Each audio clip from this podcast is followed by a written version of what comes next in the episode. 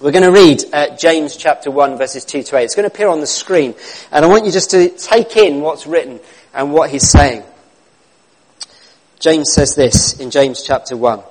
Consider it pure joy, my brothers and sisters, whenever you face trials of many kinds, because you know that the testing of your faith produces perseverance. Let perseverance finish its work, so that you may be mature and complete, not lacking anything. If any of you lacks wisdom, you should ask God. He gives generously to all without finding fault, and it will be given to you. But when you ask, you must not believe, you must believe and not doubt, because the one who doubts is like a wave of the sea, blown and tossed by the wind. That person should not expect to receive anything from the Lord. Such a person is double-minded and unstable in all they do. What a way to start a letter, eh? There's no sort of, how's the weather with you? Hope everybody's alright. He's straight in with, consider it pure joys, my brother, whenever you face trials of many kinds. What an opening line.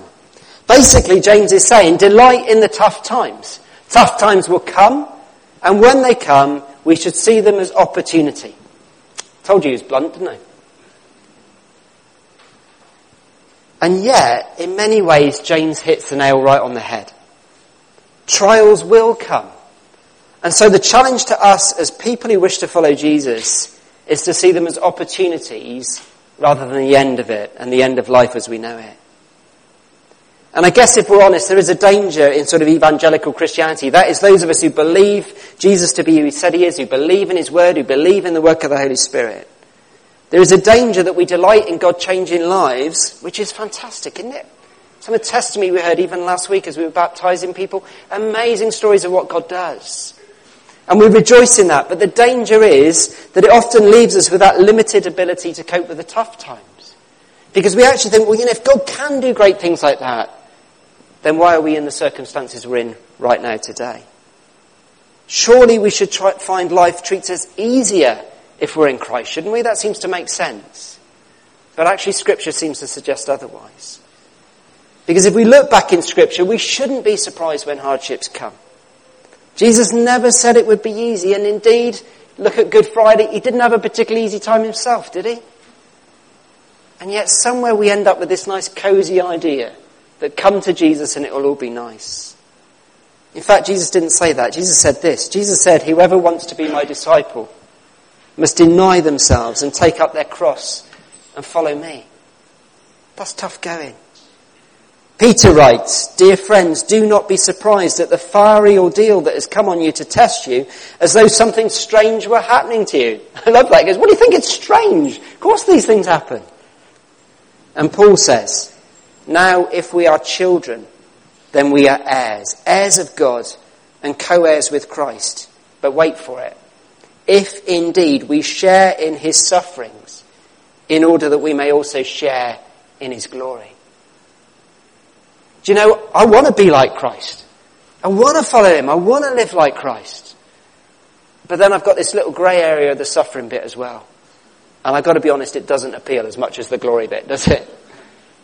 And yet it seems to be part of the package.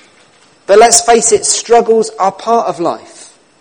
And sometimes we find ourselves thinking, that to live life without them would be more Christian. The Bible doesn't suggest that.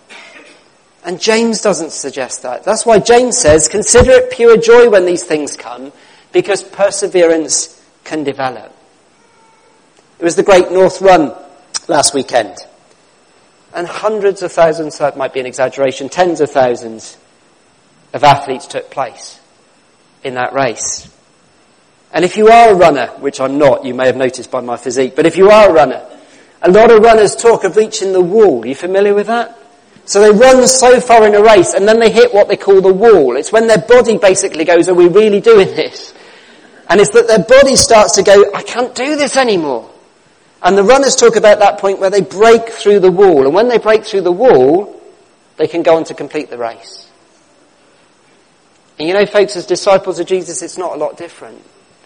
Because Paul says that, James rather says that actually this is part of the discipleship process. He says this, let perseverance finish its work so that you may be mature and complete, not lacking anything. Sometimes we need to break through that wall. Sometimes we need to know those athletes have belief in their body. They know that they can get through that and they'll be alright. And sometimes as Christians we reach those walls in life, those trials, those struggles, those difficulties.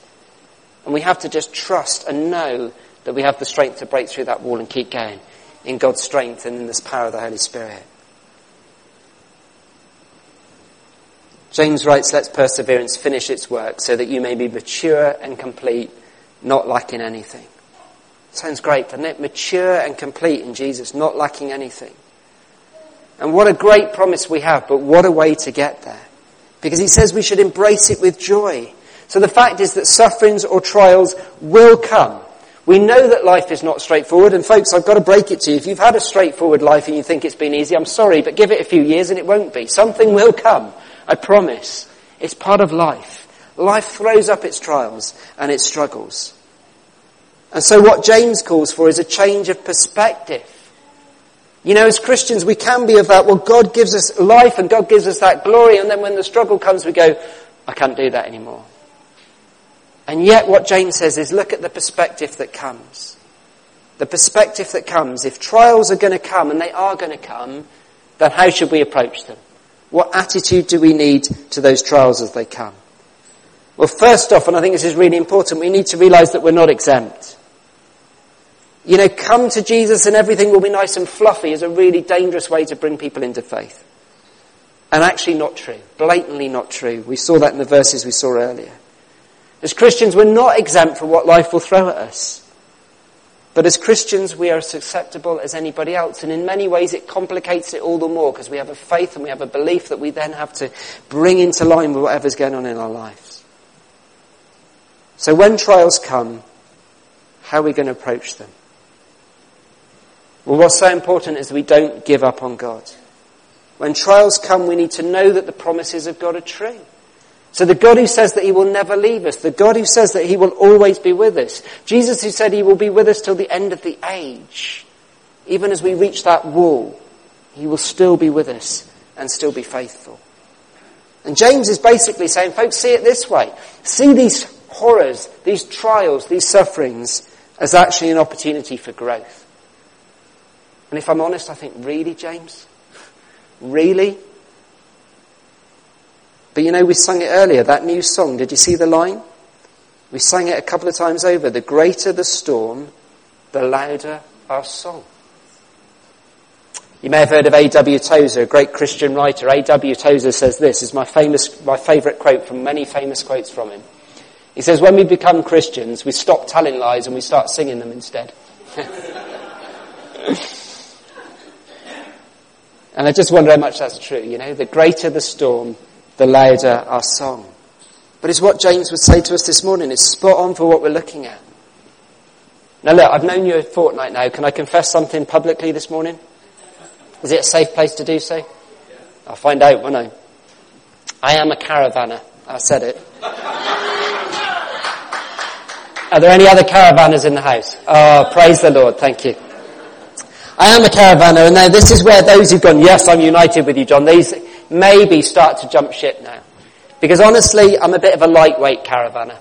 And what I mean by that is if the sun is shining and the bacon's on in, the, in anywhere on the site, I'm up for caravanning. Yeah? Then I see those pictures of caravanners on Christmas Day in the snow, and I'm, why on earth would you do that? So actually I am a caravanner, but I'm a lightweight caravanner. I pick and choose when I take my caravan out. If the weather's fine, I'm up for caravanning. Slightest bit of rain, I reconsider. And you know, I can do that as a caravanner. I can't do that as a Christian. But sometimes we're tempted to, aren't we? You know, when the sun is shining, then yes, I'm all up for Jesus. When the rain starts to come and the storms come, we've forgotten we're going to sing a louder song. And instead we think, are we really up for this? This isn't what I signed up for. And you know, I think it's, it's more of an issue today than ever because we live in a disposable society which says, you know, use something until it doesn't seem to do what you want for it and then throw it out, upgrade it, move on to something else. Relationships, when they get difficult, we should just walk away from them. But faith is not a club we belong to. Faith is a living relationship with a living God who promises to be with us always, whatever comes. But you know, if we're going to go through those struggles, and I've already outlined my belief that we are going to go through those struggles, then it's so essential that we invest when the times are good, that we can be prepared for when the times are bad. Those runners on that Great North race last week, they will have spent weeks and weeks preparing for it, knowing full well, in full knowledge that when they hit the wall, they can get through it. And as believers, I believe it's the same. The biggest trauma I've ever faced in my life was in 2012 when Wendy, my wife who's here this morning, was diagnosed with breast cancer. And a pretty extreme breast cancer at that. At two points in six months, we were told that she would probably not make it. And you can imagine it was the toughest experience of my life. And quite honestly, folks, in, in that time, there were times when I knew God so close, and I also know, knew God to be so distant, I wasn't sure He even existed anymore. But I do know that at those times, when I doubted God's even existence, I drew on what I'd deposited over many years previously. You know, I drew on what I knew of the character of God. I drew on what I'd known to be true in other people's lives. I drew on what I knew to be true from the Bible. And those things are what propelled me and kept me through that wall and kept us going. And I'm delighted to say that obviously Wendy's here alive and well this morning and we're alive and well to enjoy life with her. But we experience the perseverance that James is talking about this morning. That whole gutsy faith that just keeps you going and going through all of that trauma. And you cling on to what you know to be true. You cling on to your brothers and sisters in Christ who come and support you. And goodness me, they supported us. We had so many lasagnas in that six months from the church. It was incredible. But what you cling on to is what you know to be true. And so there's a challenge in what we read this morning from James. He said that, that, that, struggles lead to perseverance, and that perseverance leads to us becoming mature and complete. That's a big question here. Am I mature and complete as a result of the trauma that we went through? And that's not a question I answer lightly either, but yes, I do believe that God redeemed much of that experience. And I know it shaped me, it shaped us as a family, it shaped my life, it shaped my understanding of who God is, it shaped my understanding of what life is and what life can throw at you. And God has been able to use that incredibly with other people as well. And I'd gladly talk with anybody afterwards who'd like to explore that with me a little bit more. But it's interesting that having talk, talked about that challenge of persevering and that challenge of uh, treating these trials as pure joy, that James then goes on to say this in verse 5. If any of you lacks wisdom, you should ask God.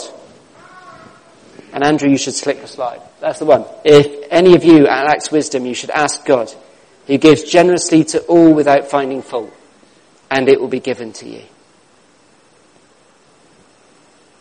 You know, what I think is a challenge here is that it's not about praying that our challenges go away necessarily. But how often do we do that? How often do we pray that God would take from us the trials that are there? And maybe sometimes that's right. But maybe sometimes actually God is saying, you know, that trial's there that I might grow you as well. And I don't say that lightly. I don't like that idea. But I believe it's there in Scripture as well.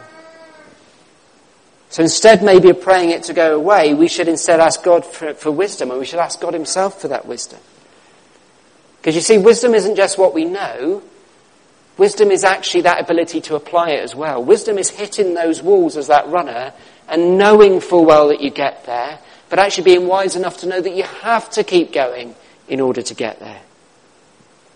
It's the ultimate just do it. It's that God given understanding that we can apply what we believe into some real difficult situations. Of course, as we prepare to plant in Bodmin, it's what we're praying for. Such wisdom to know the timings of that. Such wisdom to know where to do that. Such wisdom to know what angle we should have as we do that. And we can know all sorts about the town of Bodmin, but we also need to know God's wisdom and how we apply that into that situation. That applies to every aspect of our lives. And so we look to the character of God. And that's what James reveals here as well. He reveals a God who gives generously to all without finding fault. See it there? He gives generously to all without finding fault. You've got to love that line, haven't you? He doesn't go, oh John, what are you doing asking for wisdom again? I can't believe it, you're back here again. He gives wisdom to all without finding fault. It's not a critical God, but a loving Father who gives generously. And it's a promise. James is adamant that if we ask, God will give. So do we ask? Do we ask? Question we should ask ourselves then is where do we run to for wisdom? Do we run to Google or do we run to God? Who are we looking for to answer those challenges of life? Google or God? Because you know, finally James has a warning for us. He says when we ask, we mustn't doubt. We mustn't be double-minded. That double-mindedness that he refers to here, I don't think is simply the struggle with doubts that we have. I've been honest this morning. I told you I struggle with doubts. I think it's part of faith. I don't think the two are mutually exclusive. I think the doubt that he's referring to here, this double-mindedness, is more of a one that doubts who God is and therefore doubts whether you can ask him in the first place. Or in other words, this is not faith when you feel like it. This is not the lightweight caravanner who goes, well, I'll only go out if the sun is shining. This is the caravanner who goes, snow, bring it on. This is the people who go, I know who God is. Because if we're going to face trials, if we're going to face suffering, and as I've said already, I suggest we are, then we need to know who God is. We need to know that we can ask confidently of a God who gives generously to all without finding fault. Which leads us to a question, where are we at this morning? Because inevitably we'll all have areas of our lives that we might class today as trials.